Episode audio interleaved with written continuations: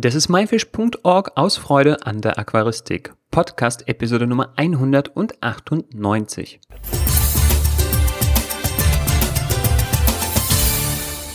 Hi, mein Name ist Joris Jutjajews und danke, dass du heute wieder dabei bist.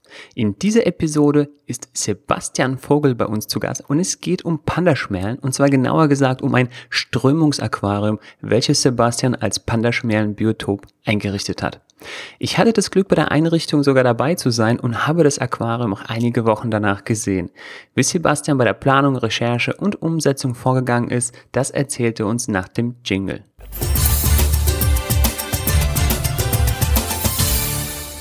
Hallo Sebastian und schön, dass du da bist. Hallo Juris, grüß dich. Sebastian, ähm, ja, wir kennen uns ja auch aus dem echten Leben und wie ich eingangs in der Intro erwähnt habe, ähm, war ich dabei und hatte die Freude, sozusagen bei der Einrichtung deines Biotop Pandaschmerlen Strömungsaquariums dabei zu sein und habe sogar ein Video dazu gemacht, aber dazu kommen wir nochmal später. Äh, du bist heute hier bei uns zu Gast und erzählst unseren Zuhörern, ähm, ja, was dir dabei so durch den Kopf gegangen ist, wie du das Ganze angestellt hast und hoffentlich schaffe ich es dir noch so ein paar Tipps und Tricks aus den Rippen zu leiern. Bist du bereit? Ja, ich bin auf jeden Fall bereit und freue mich auch hier sein zu dürfen und den Zuhörern ein bisschen was über das Thema Strömungsbecken und Biotopstyle erzählen zu können. Perfekt.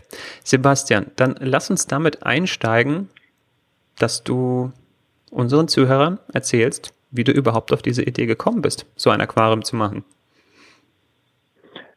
Also die Idee äh, schwebt mir schon seit längerer Zeit vor.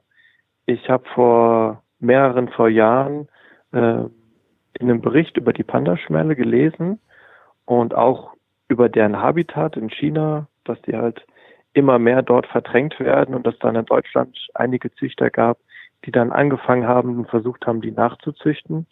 Und da war mein Interesse natürlich sofort geweckt. Das, das Thema hat mich interessiert. Ich habe mich in die Tiere verliebt ähm, nicht nur die Jungen, sondern auch die Alten, weil die Jungen ja doch ein ganz anderes Kleid haben als die Alten, aber dieses ganze, ganze Thema mit dem Pandaschmerzen fand ich schon so interessant, dass es immer bei mir im Kopf äh, weitergearbeitet hat.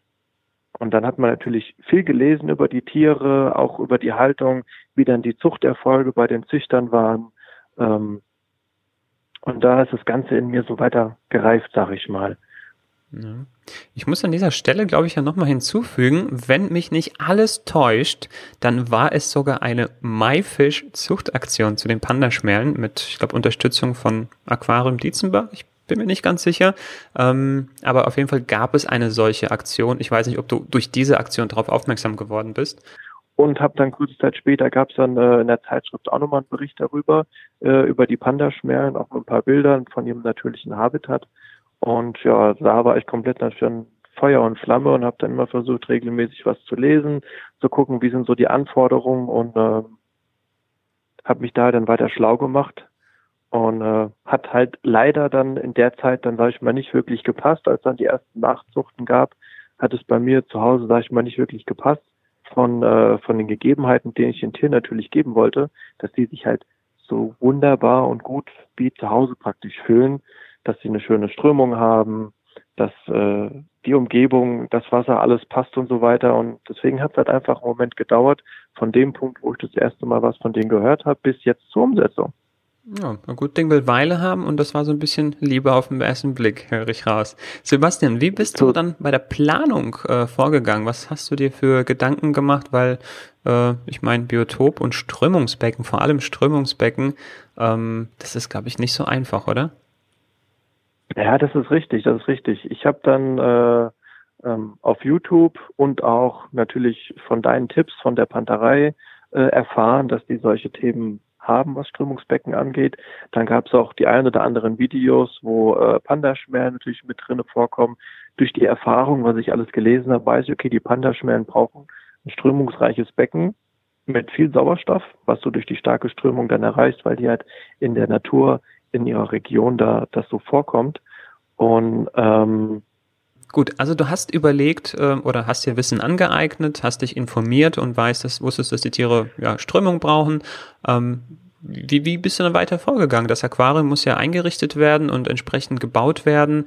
Ähm, ich weiß nicht, hast du dir da alles, hast du es selbst dann alles äh, ausgedacht? Hast du dir da irgendwo professionelle Hilfe geholt? Wie war das? Genau, nachdem ich dann wusste, sag ich mal, wie so die, äh, das, die Vorgaben sind, ähm, wie die Empfehlungen sind, ähm, was halt einige Züchter für Erfahrungen gemacht haben, ähm, wusste ich auch schon, in welche Richtung, sag ich mal, die Beckengröße geht und habe dann durch die Videos von der Panterei halt auch gesehen, wie die das Thema ganzes, das Ganze so handhaben und machen.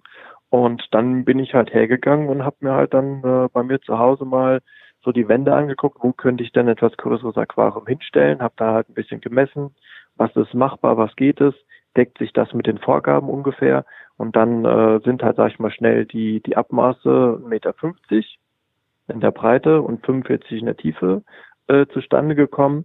Dann durch andere Videos wusste ich halt, dass bei Strömungsbecken ein Drittel sollte für den äh, Strömungskanal, wo das Wasser unten zurückfließen kann, zur Verfügung sein und zwei Drittel konnte man dann, äh, sag ich mal, oben normal bepflanzen. Das Ganze habe ich dann natürlich versucht in äh, eine Zeichnung umzusetzen. Da konnte ich dann glücklicherweise äh, auf Microsoft Visio zurückgreifen und habe halt da dann angefangen, äh, die Zeichnung, sag ich mal, zu planen und zu machen. Das Ganze habe ich dann an meinen äh, Aquariumbauer des Vertrauens geschickt, mit dem ich in der Vergangenheit auch schon öfters zusammengearbeitet habe, der mir auch schon das eine oder andere Becken für Aquascaping äh, äh, gebaut und gemacht hat. Und ja, dadurch sind wir dann zusammen ins Gespräch gekommen, haben telefoniert, haben uns ausgetauscht und dann stand relativ das Aquarium äh, schnell fest, wie so die Maße sind und wie die Vorgaben sind, wie man vielleicht den doppelten Boden abstützen kann, wenn oben natürlich dann das Hardscape draufkommt, um natürlich dann ein schönes äh, Biotop, äh, Scape zu schaffen, zu kreieren. Ähm, dann hat es natürlich eine Zeit lang gedauert, bis, sag ich mal, das Becken fertig war. Und in der Zeit konnte ich natürlich dann äh, super nutzen, um halt mich ein bisschen in das Thema Pflanzen äh, einzuarbeiten. Das bedeutet, ich bin, äh, wollte dann im ersten Step halt schauen, okay, welche Pflanzen gibt es denn wirklich äh, in der Region, weil das ist dann die Guangxi-Region in China, sag ich mal, wo ein Großteil der, der Fische auch herkommen und leben. Hab dann äh, geschaut, ob ich Videos dazu finde, ähm, wie es da, sag ich mal, ursprünglich in der Region aussieht. Gab es leider nicht so viele. Ähm, dann hatte ich Glück, dass ich dann ähm, online eine Seite gefunden habe, so eine, also jetzt keine Aquaristikseite, sondern es ist wirklich so eine äh, biologische Pflanzenseite, die dann auch dann ähm, auf Englisch übersetzt wird. Die kommt auch, sag ich mal, aus China. Und dort bin ich halt dann die ganzen Seiten durchgegangen und habe mir halt die lateinischen Namen angeschaut und durch mein sag ich mal, Aquascaping-Background, kennt man dann doch viele Pflanzen im lateinischen Namen und habe also überlegt, gut, okay, was könnte eine aquaristische Pflanze sein? Habe halt draufgeklickt, geschaut, passt es von der Region, äh, passt es, ist es eine Submerse, ist es eine immerse Pflanze, also wächst die unter Wasser oder wächst die über Wasser? Oder ist es eine Teichpflanze? Und habe mich dann bestimmt zwei Wochen lang da jeden Abend dann immer mal ein, zwei Stunden durch die äh, Pflanzenliste durchgearbeitet, bis ich dann am Schluss ähm, naja, eine Liste zusammen hatte äh, mit Pflanzen, die man für so ein Aquarium, sag ich mal, nehmen kann, damit das wirklich halt dem Biotop entspricht. Im nächsten Step habe ich halt, äh, nachdem ich die Pflanzenliste, sag ich mal, zusammengestellt habe, habe ich sie äh, dir geschickt und wir haben sie halt dann mal dann ähm, besprochen und halt dann auch relativ schnell festgestellt, also viele Pflanzen fallen halt, sag ich mal, schon raus, einfach wegen der Beckenhöhe weil äh, die dann doch, sag ich mal, zu stark nach oben wachsen und dann zu schnell, sag ich mal, das Becken auch dann äh, zuwuchern, dass halt als Schwimmraum, sag ich mal, verloren gehen wird. Äh, in der Natur ist es da, wäre das da nicht so ein Problem gewesen, aber im Aquarium ist es dann immer schwierig, dann auch sowas, sag ich mal, äh, wirklich ähm, passende Größe zu halten. Und ähm, ja, dann kamen wir doch schnell darüber auch ins Gespräch, weil ich auch im Aquascaping-Bereich herkomme, dann vielleicht doch die ein oder andere Pflanze noch zu benutzen und ob ich vielleicht mal drüber nachdenken sollte, weil die auch sehr schön dann aussehen. Ähm, und den Fischen im Endeffekt ist es ja dann egal, welche Pflanzen dann drin sind. Hauptsache es sind Pflanzen drin, die Sauerstoff produzieren und die auch Rückzugsmöglichkeiten haben für die Fische.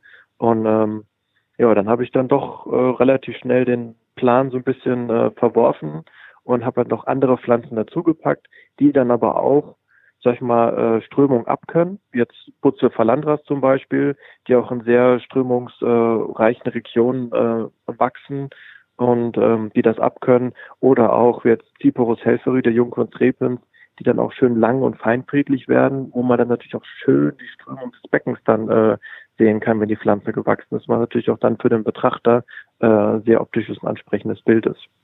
Ja. Ähm, ich möchte an dieser Stelle nochmal hinzufügen, ähm, ja, ich war, sage ich mal, bei der Planung dabei. Die Entscheidung hast du im Endeffekt ja alle selbst getroffen. Und wir haben einfach nur geguckt gehabt, dass viele der Pflanzen, die wirklich in genau dieser Region vorkommen, ähm, dass es genau diese Art oder Unterart gar nicht im Handel gibt. Ja, und da war eben die große Schwierigkeit, dann eben genau diese eine äh, Kryptokorine oder genau diese eine, ich weiß nicht was, Stängelpflanze zu bekommen. Ähm, ja, eigentlich fast ein Ding der Unmöglichkeit. Oder, naja, mhm. vielleicht nicht unmöglich, aber wäre sehr schwierig geworden. Und da hatten, haben wir uns unterhalten, haben uns darauf geeinigt, dass das okay ist, einfach Pflanzen zu nehmen, die eben einfach aus dem asiatischen Raum kommen. Also das ist jetzt nicht wirklich so 100 Prozent äh, ganz, ganz streng äh, genommen, genau der Biotop dieser Tiere. Ähm, es, ne, aber halt möglichst nah biotopnah. Genau, gestaltet. so sieht's aus. Ja. ja. Ähm, Sebastian, welches, ja, was, was war jetzt so, so, so die größte Schwierigkeit ähm, bei der Umsetzung dieses Projekts? Ähm, klar, einmal das Thema mit den Pflanzen hat natürlich viel Zeit gekostet, ähm, das umzusetzen. Dann ähm, muss ich natürlich auch schauen, dass ich äh, die ganzen anderen Parameters äh, hinbekommen. Ich war dann für die Strömung lange Zeit auf einer auf der Suche nach einer passenden Pumpe, die entsprechend äh, die Leistung liefert, ähm, das Wasser umzuwälzen, aber auch eine möglichst breite Strömung äh, bietet. Also jetzt nicht wie jetzt viele äh, Meerwasserpumpen, die zwar schon eine breite Strömung haben, aber die dann doch noch relativ äh, gerichtet sind oder wie jetzt viele Filter, die dann auch nur einen gerichteten Strahl ähm, rausgeben. Und ähm, da musste ich dann auch lange suchen. Im Endeffekt bin ich ja doch im Meerwasserbereich ähm, an der Pumpe habe ich gefunden, die dann sehr breite Strömung macht und die aber auch sehr viel Leistung hat. Und ja. das war ein Thema, was natürlich schwierig war. Ähm, dann natürlich auch für die Beckenmaße. Ich meine, 1,50 Meter breit, 45 tief. Äh, die Fläche, die bepflanzt wird, sind 1,20 Meter mal 45, weil wir links und rechts äh, Platz für den Strömungskanal lassen mussten, damit das Wasser da in einer zirkulierenden äh, Strömung immer schön ähm, fließen kann. Und ähm, da findet man natürlich dann schon schwierig was im Handel, was sag ich mal die Maße abdeckt oder man muss halt dann gleich 2000 Euro für eine Lampe bezahlen, äh, was mir dann ehrlich gesagt dann für äh, das Projekt ähm, ja auch mit zwei Kindern und so, die muss man ja auch irgendwie noch versorgen, dann doch ein Ticken zu viel war. Und ähm, da bin ich dann aber auch relativ schnell ähm, beim Moritz Stapelfeld gelandet. Das ist natürlich der äh, Shop Aquagrow ähm, hier aus Deutschland, der ähm, viele unterschiedliche Möglichkeiten anbiet, äh, anbietet, sich selbst seine LEDs zusammenzustellen und ähm, das Ganze auch im LED-Controller äh, so zu steuern, dass man schön äh, die Farben einzeln steuern kann, Sonnenauf, Sonnenuntergang, damit die Fische möglichst nah äh, wie in der Natur haben, weil da geht die Sonne langsam auf, ist an ihren Zenit und geht dann langsam wieder unter und nicht, wie es halt doch äh, bei einem Aquarium dann leider der Fall ist, Licht an, volle Pulle und dann Licht wieder aus.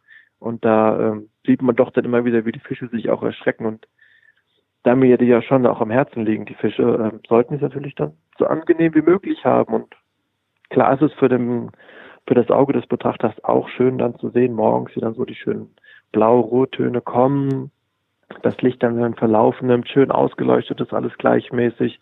Und dann zum Abend hin dann wieder die schönen Rot- und Blautöne dann kommen. Das war mir natürlich auch äh, sehr viel wert, aber das muss man sich alles natürlich erst selber zusammensuchen, überlegen und schauen, passt es.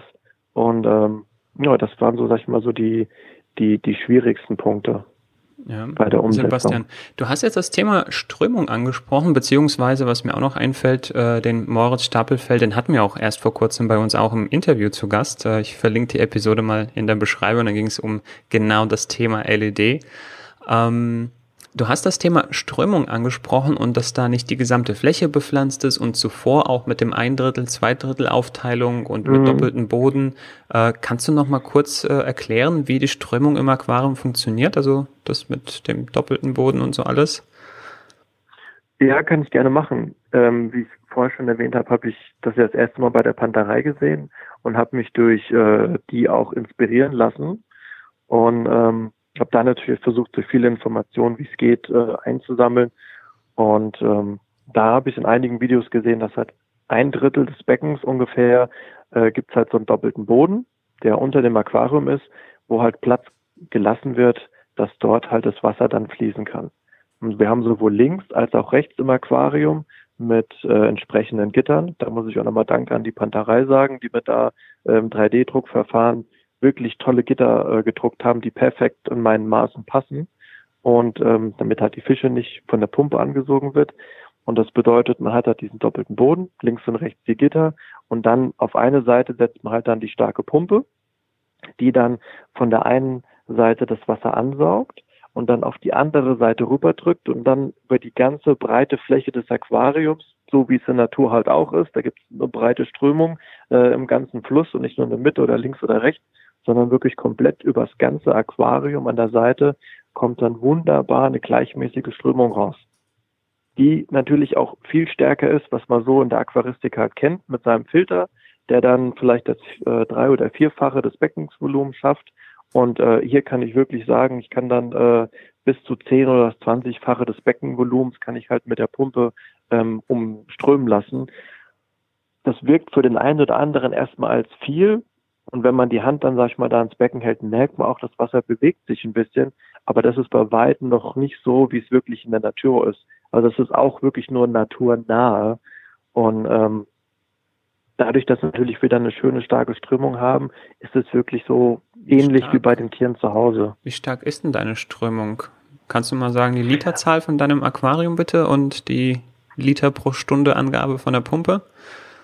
Genau, also das ähm, Aquarium hat circa 236 Liter wenn man dann das Glas, die Streben, das Hardscape und so ein bisschen rausrechnet, die Wurzeln, die Steine, den Sand, Bodengrund und so weiter, kommen wir vielleicht noch auf 180 Liter, die wirklich äh, drinne sind.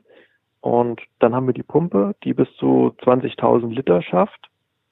Und wenn man das hochrechnet, dann äh, kommt man, wie gesagt, so gut auf das 10- bis 12-fache äh, des Beckenvolumens. Ähm, nicht eher so. Naja, nicht ganz. Oder? Entschuldigung. Ja, da hatte, da habe ich mich äh, vertan. Das ist sogar, ist sogar noch mehr. Also wenn man die Pumpe bei voller Leistung laufen lassen würde, äh, würde man sogar fast aufs hundertfache des. Äh, also ich mache mal parallel, parallel Mat Mathe. Ähm, also wie viel Liter pro Stunde hat die Pumpe? 20.000? Ja, das ist ein bisschen mehr, aber ich vermute mal ja, 20 so, Und du hast gesagt 180 Liter. Das sind Netto, ja. 111 mal 111-fache. Das ist sogar 111,1111. ähm, Spaß beiseite. Ähm, ähm, Fasching und Karneval sind ja vorbei, also keine Scherze darüber. Äh, genau, mehr als das hundertfache, aber wie gesagt, weil das Wasser sich auf der vollen Breite bewegt, äh, ist es nicht so, als wäre da irgendwie so ein Kercher Hochdruckreiniger, der alles wegbläst, sondern es ist, ja, man könnte sagen, eine angenehme langsame Strömung, aber wirklich überall. In wirklich in, genau. in, jede, in jedem Punkt das komplette Wasservolumen bewegt sich. Ich glaube, man spricht auch von einer laminaren Strömung. Mhm, ja, das ist richtig. Und ähm, ich habe jetzt in der Anfangszeit äh, die Pumpe auch nie auf 100 Prozent laufen, weil die ganzen Fische, die werden ja, sag ich mal, im normalen Aquarium gehalten, die sind es ja noch gar nicht so wirklich gewohnt, die von der Muskulatur und so weiter. Und ich taste mich da so langsam so ein bisschen höher ran, ähm, weil man erkennt dann auch irgendwann, wenn die Pumpe zu stark ist, dann zieht es sie doch mehr so in die Richtung, wo die Pumpe ansaugt, an das Schutzgitter und dann gehe ich dann lieber äh, 10 Prozent nochmal runter, damit die sich erst wieder da ein bisschen dran gewöhnen können. Also und, die ähm, Tiere werden erstmal konditioniert sozusagen für die Bedingungen, weil das kennen die, ja. also außer es sind Wildfänge, äh, aber in der Regel sind es ja gezüchtete Tiere, die man im Handel erwirbt. Ähm, genau. Ja, die, die kennen es eigentlich gar nicht, äh, so, so eine Strömung im Aquarium. Also die können jetzt nicht einfach mal in irgendeiner strömungstoten Ecke äh, mal so chillen, äh, wie man das heutzutage sagt, sondern die, ja, die müssen eigentlich immer was tun und äh, das, das hat auch Auswirkungen ne? auf die Tiere und auf die Pflanzen. Ja. Was für Auswirkungen hat das? Also es hat, ähm, ich also ich würde sagen, einen positiven Effekt auf die Tiere. Ähm, klar gibt es auch durch das Hardscape den einen oder anderen Bereich, wo die Strömung nicht so stark ist, aber trotzdem immer noch stärker als in den meisten Aquarien. Ähm, was man aber sehr schön beobachten kann nach den ersten Tagen, nach der ersten Woche, ähm, sie fangen wirklich richtig an, wie die Natur in der Strömung zu stehen.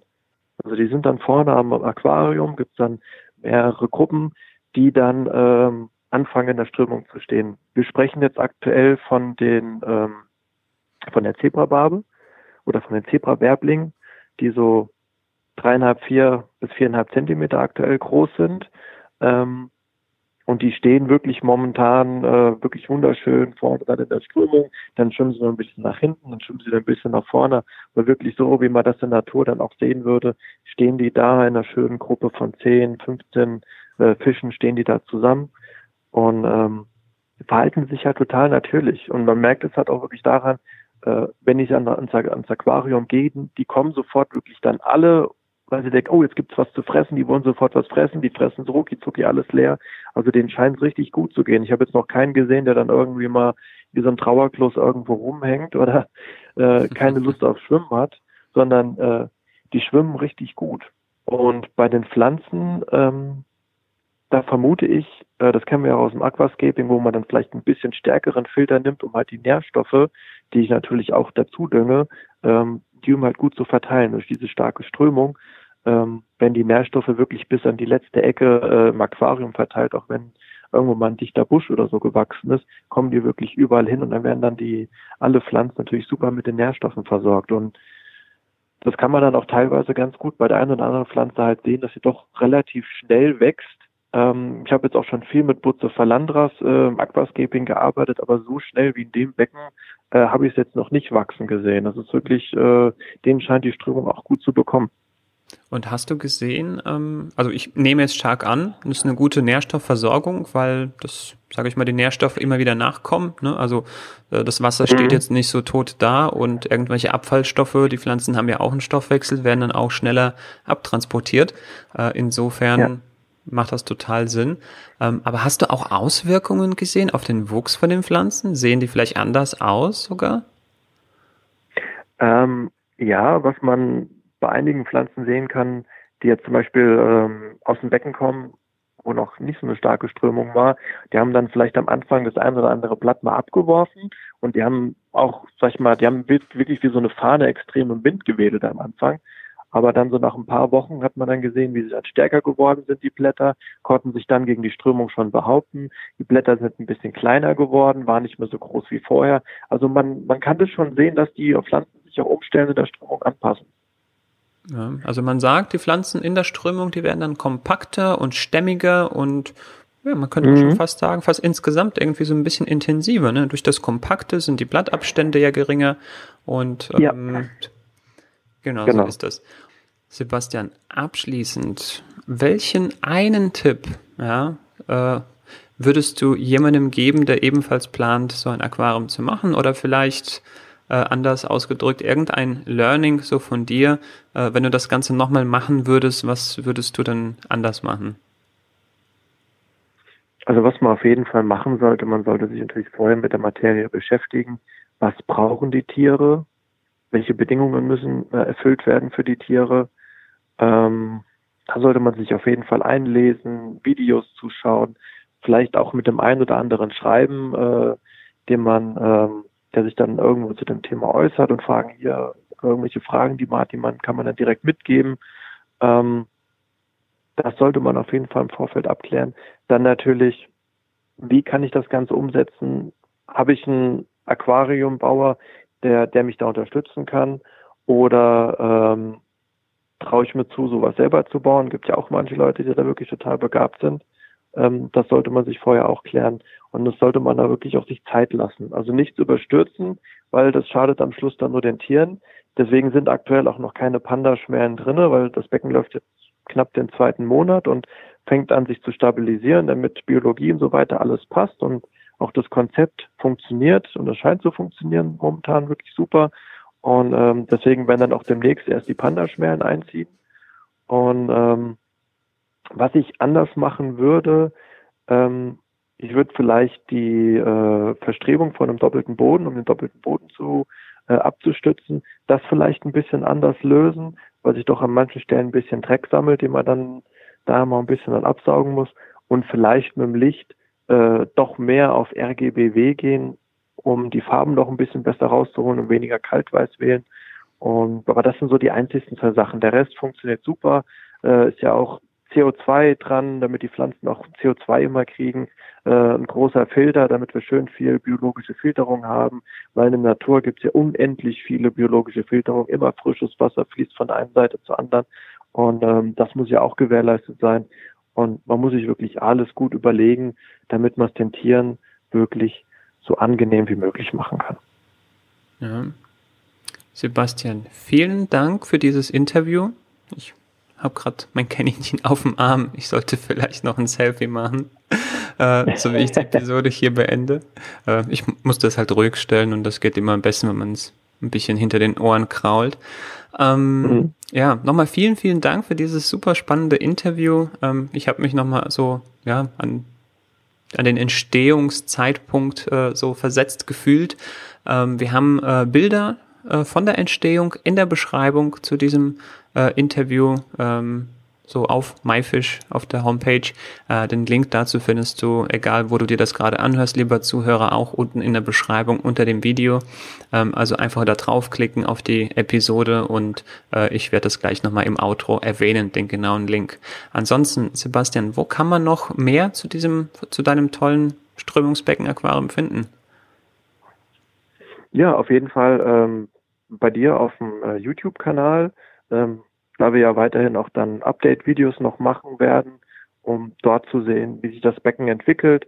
Ähm, klar, ich, ich poste bei mir auf Instagram, poste ich das ein oder andere und ähm, ich habe auch noch eine Facebook-Seite, Escape for You, wo äh, auch das eine oder andere immer gepostet wird. Ähm, ja, da gibt's mehrere Informationen, die man sich ja noch einsammeln kann. Und äh, wenn, wenn jemand Fragen hat oder so, kann er mich dann auch gerne auf Facebook oder so anschreiben und das eine oder andere zu dem Thema fragen. Und ich möchte auch vielen Dank sagen für die Möglichkeit, äh, das den Leuten näher beizubringen, weil es ist ja ein kleines Stück Natur, was man sich nach Hause holt. Ähm, und dieser Lebensraum für die Pandaschmerlen, der verschwindet halt einfach in China. Der es wird immer weniger, der wird platt gemacht, um äh, Nahrung anzubauen oder ähm, um Häuser zu bauen. Und wer weiß, in wie vielen Jahren es die Tiere noch gibt. Es werden nicht die ersten Tiere, die es dann nur noch äh, in der Aquaristik im zur Nachzucht gibt, weil sie in der Natur ausgestorben sind. Deswegen ist es ganz wichtig, dass wir solche Tiere schützen und unseren Kindern auch zeigen, hier, hier ist ein kleines Stückchen Natur, hab Respekt vor der Natur, versuch respektvoll mit der Natur umzugehen, so gut es geht. Sebastian, wunderschönes Schlusswort. Ich danke dir. Wir werden alle deine Kanäle, alles was wir erwähnt haben, in der Beschreibung verlinken. Lieber Zuhörer, wenn du noch Fragen hast, schreib sie uns in die Kommentare. Ich bin sicher, Sebastian guckt da auch noch mal gerne vorbei und wenn du das ein oder andere noch mal wissen willst, also am besten, wie gesagt, auf YouTube äh, unter das Video kommentieren, falls du das gerade auf YouTube hörst oder bei uns auf dem MyFish Blog äh, dort in die Kommentare. Ähm, genau. Egal wo, wir sehen es überall. Sebastian, dir nochmal vielen Dank und wir sehen uns ja bestimmt demnächst mal wieder. Auf jeden Fall. Danke. Mach's gut. Ciao. Ciao.